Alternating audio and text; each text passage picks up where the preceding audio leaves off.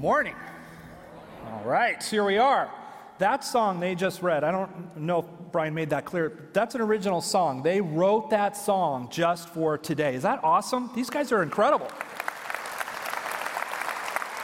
Love it.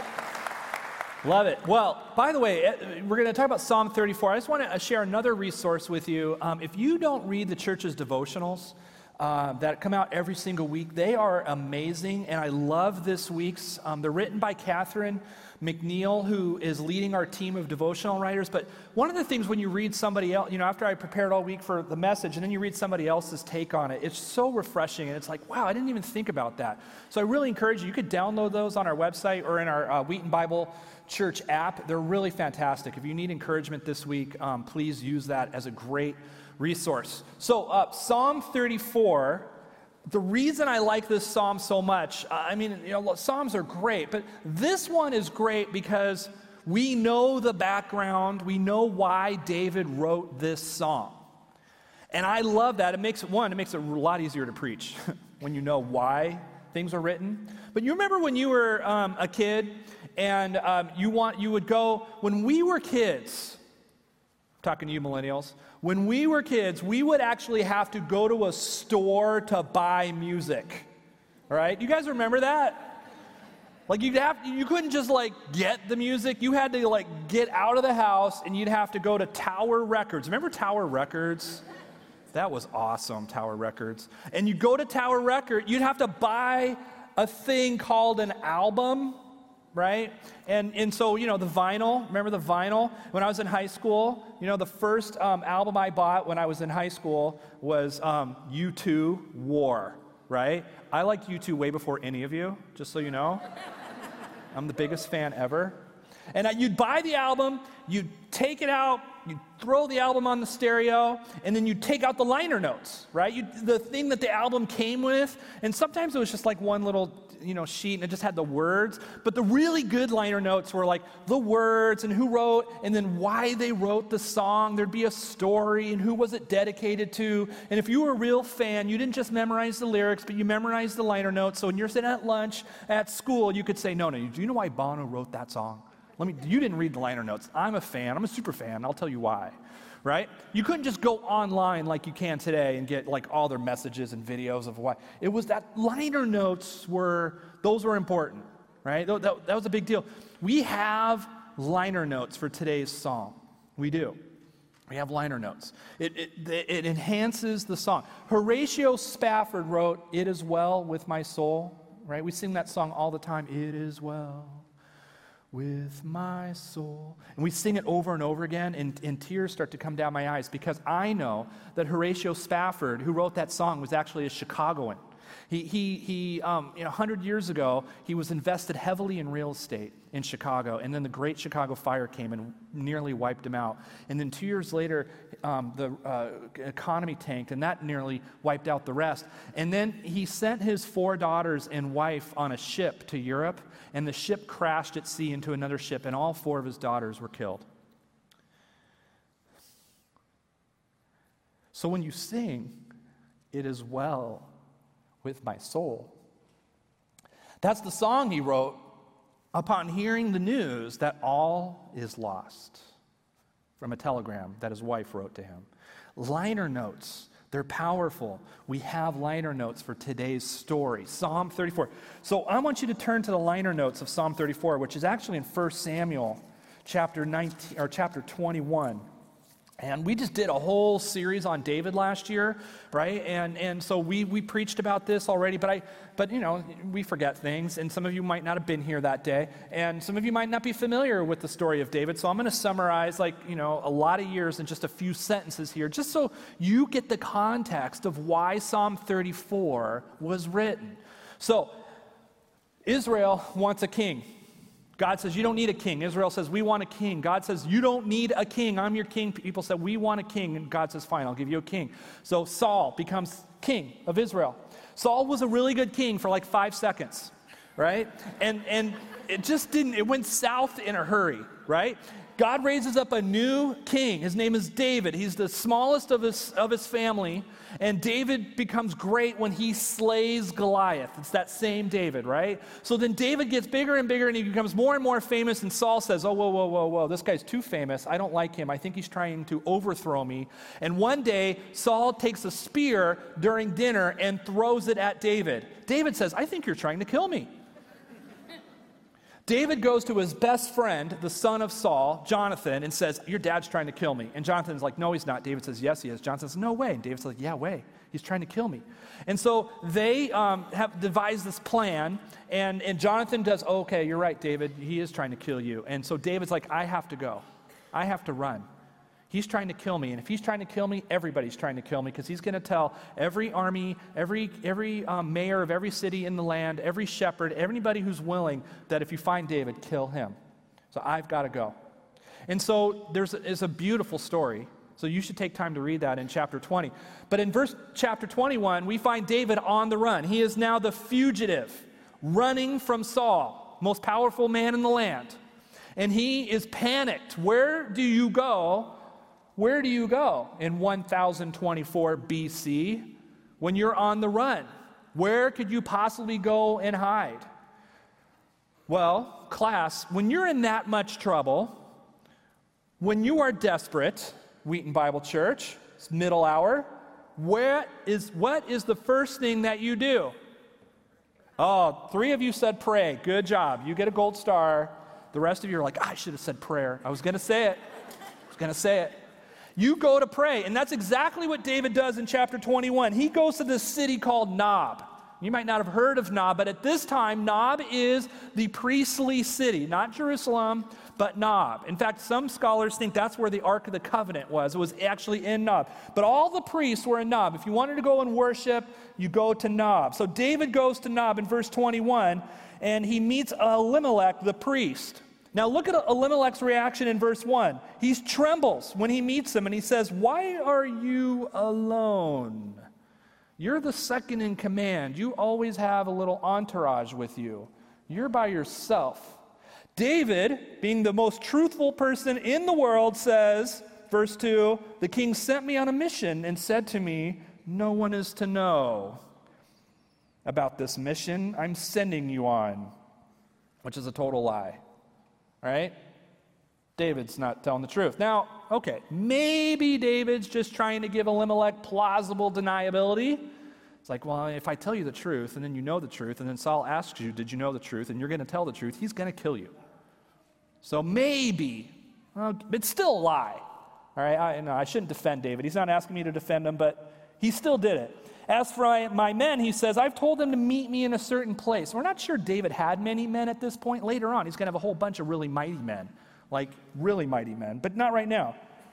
So, David, what's he need? When you're on the run, you need basic human needs food. I need food. He says, Do you have any bread? I need five loaves of bread or, whatever else you can find. So Elimelech's like, I, I've got bread. Um, you know, as long as you've kept yourself from, from the women on your journey, you can have the bread. David's like, I, I have, of course. Yes, of course. Yes, just I need the bread. Now, verse 8 David asks Elimelech, uh, Do you have a spear or a sword? Uh, I, you know, I haven't brought my sword with me. I was in such a hurry to leave. Because that looks weird. If you're like the second in command of, and you're in charge of the army, you normally you'd have a sword. And Elimelech's verse 9 he says, Well, um, the sword of Goliath is here, the Philistine, the one you killed in the valley. I mean, as if David didn't remember that particular story. The one you killed, yeah, it's wrapped in a cloth. It's, it's over there. You, you can have it. And David's like, Oh, there is none like it. I'll give it, give it to me. So David goes to God he goes to Nob. He prays with Elimelech. We assume, it's not in here, but that's why you go to the priest. And he's like, by the way, do you have any food? And then do you have a weapon? I, you know, I was in a hurry when I left. I, not just any weapon. We've got Goliath's sword. Now, we don't know how big the sword was, but the spear that Goliath used, the tip of it weighed 16 pounds. This sword is it's awesome. Now, David has it. So David's like, yeah, I'm feeling a little unwelcomed here. Elimelech's casting the vibe like he's nervous. I got to go.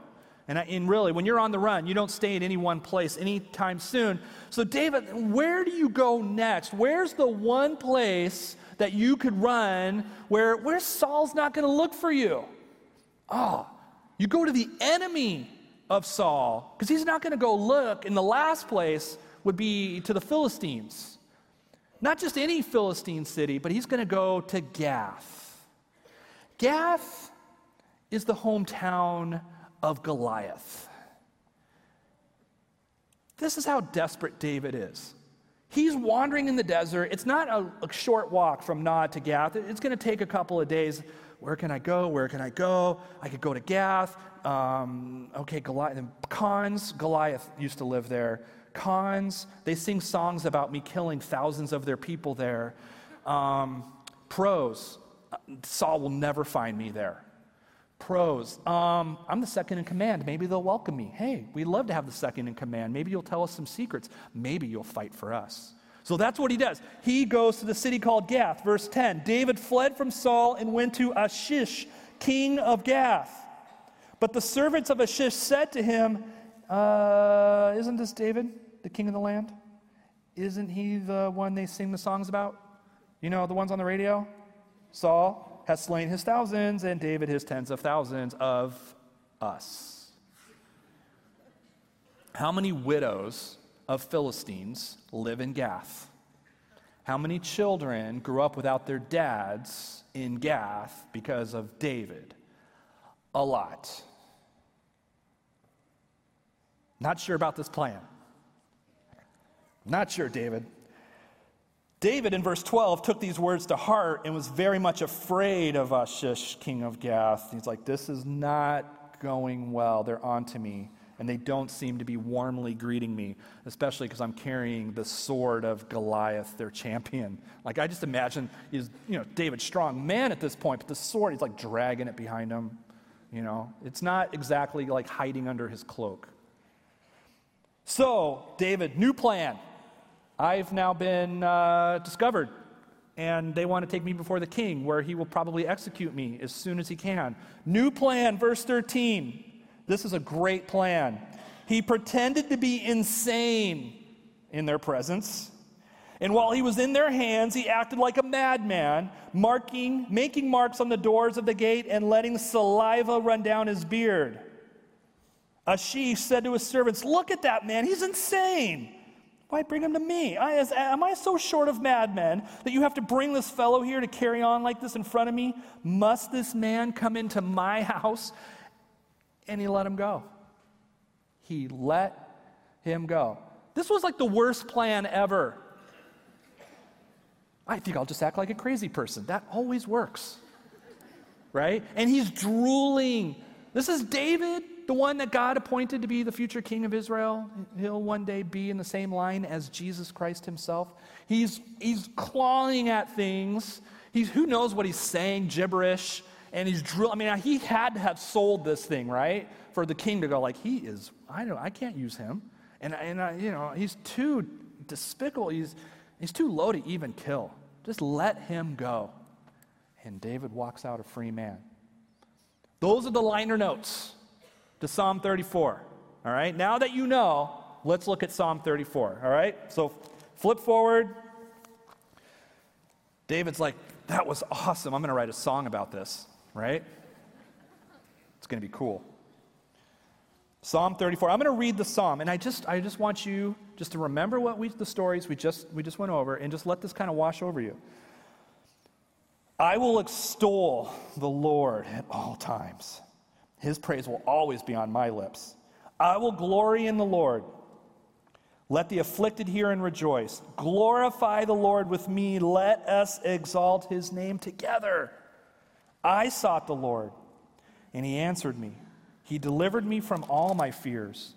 And those who look to him are radiant, their faces are never covered with shame. This poor man called, and the Lord heard him. He saved him out of all his troubles.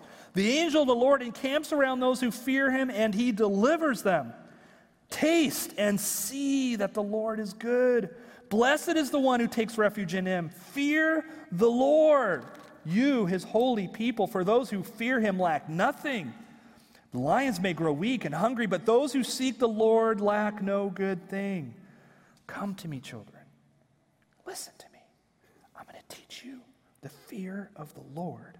Whoever of you loves life and desires to see many good days, keep your tongue from evil and keep your lips from telling lies. Turn from evil and do good. Seek peace and pursue it. The eyes of the Lord are on the righteous, and his ears are attentive to their cry. But the face of the Lord is against those who do evil, to blot out their name from the earth. The righteous cry out, and the Lord hears them. He delivers them from all their troubles. The Lord is close to the brokenhearted and saves those who are crushed in spirit. The righteous person may have many troubles, but the Lord delivers him from them all. He protects all his bones, and not one of them will be broken. Evil will slay the wicked, the foes of the righteous will be condemned. The Lord will rescue his servants, and no one who takes refuge in him will be condemned. Now, let's unpack this just a little bit. He starts off with, I will extol the Lord. You could use the word really there is bless. I will bless the Lord at all times. His praise will always be on my lips. I will glory in the Lord. Let the afflicted hear and rejoice. Let's glorify him together. This is a covenant that God that David is starting off with. I promise after that experience, I will always, always, always, always, always bless the Lord. Always. That's my promise. Now we know the future of David, he swerves from this. But on this moment, after what just happened, that's your response. That's our response. When we come through something hard, we say, God, that was awesome. I'm, I am never going to forget this time. That's why we write down the Psalms. That's why we study the Psalms, because we do forget and we need to be reminded. I sought the Lord, he said in verse 4, and he answered me. He delivered me from all my fears. And those who look to him are radiant, and their faces are never covered with shame. This is worship. This is God saying, I didn't do this myself. I, this was not my plan. This was God's plan. He gave this to me, and this is what rescued me, and He is going to get all the credit. And I'm never going to forget this time because we know that when you worship, it seems to be the more you worship, there's this like direct proportion to the uh, largeness of your faith. The more you worship, the more you center on God and you say, okay, I got a raise this week. I am awesome. No, you got a raise this week because God is awesome in your life. But we forget and we go home, we tell our buddies, Boy, I really killed it. I'm getting the bonus this month. And God's like, You've already forgotten about me.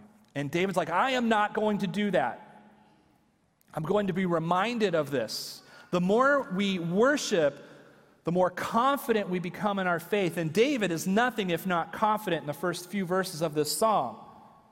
When I go to God, He will be there for me. Look what he says in verse 6. This poor man, he's talking about himself. This poor man, because there's nothing more poor than a guy walking through the desert with nothing, not even a sword or any bread. This poor man calls and the Lord hears him. He saves him out of all of his troubles. That's exactly what happened to David. The angel of the Lord encamps around those who fear him and he will deliver him. It's as if David felt like God had like just created this shield of people around him. Nobody else could see. It was like they just, nobody's getting to David. It's like God said, nobody's touching David. I know you want to kill him, but you're just, you're not, because I'm God. And that's the confidence that David has. I love that. Now, this very next verse is the one our song kind of featured here. Verse 8 Taste and see that the Lord is good. Blessed is the one who takes refuge in him. David's like pleading, taste and see. This, this requires action. You, you, you can't taste something without actually putting it in your mouth. Now, talk to a lot of families. My wife and I hang out with a lot of families who have kids the same age as ours 10, 9, and two six year olds. And um, we're, we're, uh, we're a little insecure in this particular area of dinner, of food at dinner time. Because when I talk to you guys, you tell me that you go to the store and you buy your food and you plan your menus, and then you spend half an hour, 45 minutes creating these incredible meals. And no matter what you put on the plate in front of your 10 and 9 and 2 6 year olds, they always say, Awesome. broccoli. Yes. That's not exactly how Laura and I experience dinner in our house. It's, right, honey? It's not, it doesn't. For us, the process begins around 3:30 in the afternoon when one of our kids will say, "What's for dinner?" And depending on that answer will dictate how the rest of the evening will go. If whatever we say ends in the word za, dog, or cheese, there will be rejoicing in our family. But if we say something like fish, chicken, beans, pork, steak, anything else, there is weeping and gnashing of teeth. We haven't even brought the food out of the refrigerator yet, and there are tears coming down. I don't know why none of you else experienced that. It's apparently just the McElwee family. And so Laura and I will make dinner, and there are nights when we kill it. I mean, the fish, I should charge the kids extra for the fish. It's that good. We kill it. And it's sitting there, and our kids are, oh gosh, it's pink. I don't eat pink food. If it was white, I would eat it. It's salmon. You know I don't like the salmon.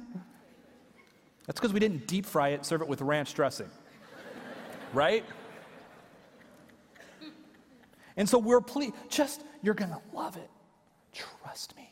Just just take the, the micro, you know, we, we cut our food with lasers It has to be so small for our kids to eat it. Just stick it in. You're going to love it. And then, you know, there are times when our kids actually, they eat it and they're, they're crying while they're eating it, but then they like it, right? Their tongue is like, more. And they don't want to tell us because, you know, they're going to swallow some pride. So they half cry, half like, they're like, and, and we have this thing in our family, they're like, I want to tell you it's good, but then I'll be wrong, so I'm just going to go. Uh, and they, but the next time we serve it, like they're eating it up, right? And all, the whole time, my wife and I like, just try it. You're going to like it. Taste it. See that it's good. And sometimes God puts something on your plate and He wants you to taste it, and you're like, no, I can't go there. I can't go there. When we decided to adopt, it was Laura who got that message from God before me. And so it was like serving up like frozen spinach, like I used to get when I was a kid. It's like, that's the worst. And it sat on the plate, and Laura's like, we want to adopt. And I'm like, oh, that's not looking good for me right now, right? It took me some time. But now that I've eaten it, I would not have had it any other way. Do you get what I'm saying? And David's like, Taste and see the Lord is good. Blessed is the one who takes refuge in him. But for too many of us, we're too afraid to eat something because we don't think we're going to like it. We don't think God's going to really be there for us. And so we just say, oh, I'm just going to let it sit there and get cold. Right? Maybe it'll go away. Maybe they'll finally just give up and say, Go to bed, forget it. Right? And you're missing out when you do that. David, if nothing else, experienced God in ways that many of us can only dream of because he did the hard things. And too many of us are missing out on a relationship to God and we're wondering why God is not showing up in our life. And it's because God says, I keep putting it in front of you and you just let it sit there. Why are you doing that? Taste and see that the Lord is good. I will be there with you the whole time. Uh, so I, this is why we do, I love serving. The reason we love I love serving is we don't need you to fill jobs. We don't need you to fill jobs. The reason that we do, we share these opportunities with you is because we feel that by serving, by answering God's call to serve, by stepping out in faith and doing something that, hey, you may be a little uncomfortable with doing, that you will actually grow closer to God through your serving. So the I love serving thing isn't about us just getting you to do something that we need you to do. It's about us seeing you experiencing God by doing something outside, maybe outside of your comfort zone. Maybe for some of you, it's just taking taking something you're already good at and doing it here in the four walls of the church or outside in the world at Puente del Pueblo or out on the mission field or something. That's what, that's what God's like, here's the stuff for you to do. It's okay to invite your friends to church. It's okay to pray for your neighbor. It's okay to love the stranger. Do these things. I'll be there with you. Taste and see the Lord is good. Now, David turns the corner on verse 9 and, and he's going to teach now. You know, as the song was about God, now I'm going to teach you some things. Look what he said Fear the Lord, you holy, you holy people, for those who fear him lack nothing. That sounds like a proverb. Fear, the beginning of knowledge is what? It's fear, right? Fear is the beginning of knowledge. Proverbs 1 7. And, and fear is not like, oh gosh, I'm afraid of you, God, I'm afraid. No, fear is like, I respect and I am in awe of you. It's like if you're standing at the top of a ski hill and it says double black diamond, and you're like, I respect that that sign says double black diamond. I will take double black diamond caution going down this hill, right? It's that kind of fear, a healthy fear, like, oh, I got to respect this, all right? And God is like, He's the one. We, we, we respect and we are in complete awe of God and fear those who fear the Lord. You holy, fear the Lord, you holy people, for those who fear Him lack nothing. The lions, they'll grow weak and hungry, but those who seek the Lord, they gather or they lack no good thing. And then he says, like, come. Look what he says in verse, verse 11. He says, Come, my children, listen to me. Listen to me. I'm going to step down here. This is what David would do. He'd say, okay, Come on. Come on, everybody. Come, listen to me. Look what he says, verse 11. I'll teach you the fear of the Lord. Whoever of you loves life, whoever of you loves life, and whoever of you desires to see many good days, how many of you want to see many good days? Okay, the rest of you, I'm not sure what you're, why? What are you doing? Who wants to see many good days? Okay, good. The rest of you, we're still working on you. Let's just say we want today to be good. We want today to be good. Here's what David says Keep, verse 13, keep your tongue from evil and your lips from telling lies. Turn from evil and do good. Seek peace and pursue it. Huh. Keep your tongue from evil and keep your lips from telling lies. Turn from evil and do good. Seek peace and pursue it. Two things control your tongue and seek peace. Do good. You want to have a good day? You want to have many good days? Simple. Control your tongue. Except it's not that simple. It is hard to control our tongues. And it's not just our tongues, because, you know, now our tongues, we do it online, right? Typing, that, those, that's like the tongue. They didn't know Facebook back then right? But there are times, and this is where I see a lot of my brothers and sisters get in trouble, is that they just want to tell, I just want to tell the truth. I just want to be truthful, and they need to hear the truth. And so, listen, I just want to say when you want to throw a high and tight truth fastball at somebody, I just want you to ask them to get the catcher's gear on first. Because when Christians get in trouble is when we're throwing these truth fastballs to people who don't even have a glove and they're not even looking for it. And wham, they're like, what, what did you do? You just smashed me in the head. Right? Like, I, like at one in the morning, if you feel like you need to give somebody the truth on Facebook, I just want to tell you go to bed. go to bed. All right? You're sitting on the couch and you're like, I got to respond to that tweet right now, just don't control your tongue. James describes the tongue as like a spark in a very dry forest. You could light it up in a second. And David's like, just control your tongue. Control your tongue. Do good. Your best days are the days when you're going to control your tongue and do good. All right? And we can start today, right, church? Verse 17 The righteous cry out, the Lord hears them. He delivers them from all their troubles. The Lord is close to the brokenhearted. He saves those who are crushed in spirit, and the righteous person may have many troubles, but the Lord delivers him from them all. He protects all his bones. Not one of them will be broken. Now, look, this is wisdom literature. This does not mean that all the good people who follow God never get injured. In fact, we know that that is not the truth. God will not protect you from getting a broken nose, but He will be there to comfort you when it happens. We know this. Look at verse 20. He protects all his bones, not one of them will be broken. Well, Chris, that's he just says he's not, I'm not going to get hurt. He's talking about Jesus. To a Jew who understood the Passover, he knows that in Exodus 12 and Numbers 9 that, that the Passover lamb was to be a lamb that was perfect with no broken bones. John 19 36, John takes very great care to say when they pulled Jesus off the cross, when he was dead, they did not break his bones, which was going against custom. They always broke the bones. But because Jesus was the Passover lamb, his bones were not broken. David is writing this song. He's referencing Exodus chapter 12, but he doesn't even know it, but he's talking about Jesus way, way, way, way, way down the road. He's talking about eternity. There is no promise for those who are righteous not to be harmed and sometimes physically harmed. There is no promise here that that will not happen, but there are promises that God will be with you when it does or if it does. And Christians are harmed all over the world every day for practicing their faith. It could happen. It could happen.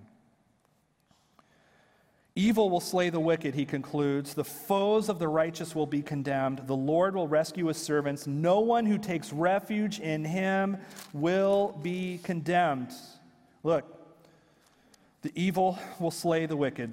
Evil's going to take care of itself. It's going to take care of its own. The wicked are going to be slain. By who? By evil. All right? Their deeds are going to get their punishment. The foes of the righteous will be condemned, but the Lord will rescue his servants. No one who takes refuge in him will be condemned. The very first verse I ever memorized when I was uh, I became a follower of Jesus when I was about 21 years old. The very first verse, Romans 8:1. Therefore, there is no condemnation for those in Christ Jesus. There is no condemnation there is nothing you can do, follower of Jesus, that will land you in the condemned book. Nothing. And David is promising the same at the end of this psalm. The Lord will rescue his servants. No one who takes refuge in him will be condemned. It will maybe be tough sledding. It may be really difficult. You're going to find yourself stressed out, especially when you take up the challenge of tasting and seeing what the Lord has for you. It's going to be hard. What David had to do was really hard. Sometimes, through David's own bad choices, lands himself in really bad spots. And other times, David demonstrates a righteousness and a faith on God, uh, faith in God that we can all learn from. And David promises those who believe in the Lord will not be condemned. This is an eternal promise. An eternal promise. And you can take confidence in that. By the blood of Jesus Christ, who died for you, He is the only one that can make you righteous. David was not exactly the kind of guy you'd probably invite over for dinner all the time. He was a mixed bag, no doubt about it. No doubt about it. His good works alone did not make him righteous. It was his faith in God. And for us, that means Jesus Christ. And so I just want to urge you taste and see that Jesus is good. And do so. Do it this morning. Do it while we finish in worship this morning. Just t- you've been looking at it, and I just you just got to taste it, and you will know what so many of us in this room know. Let's pray. Father, we um, we need you. We forget. We forget all the times that you have been there for us. We don't even know some of the things you've done for us, and we won't know until eternity comes.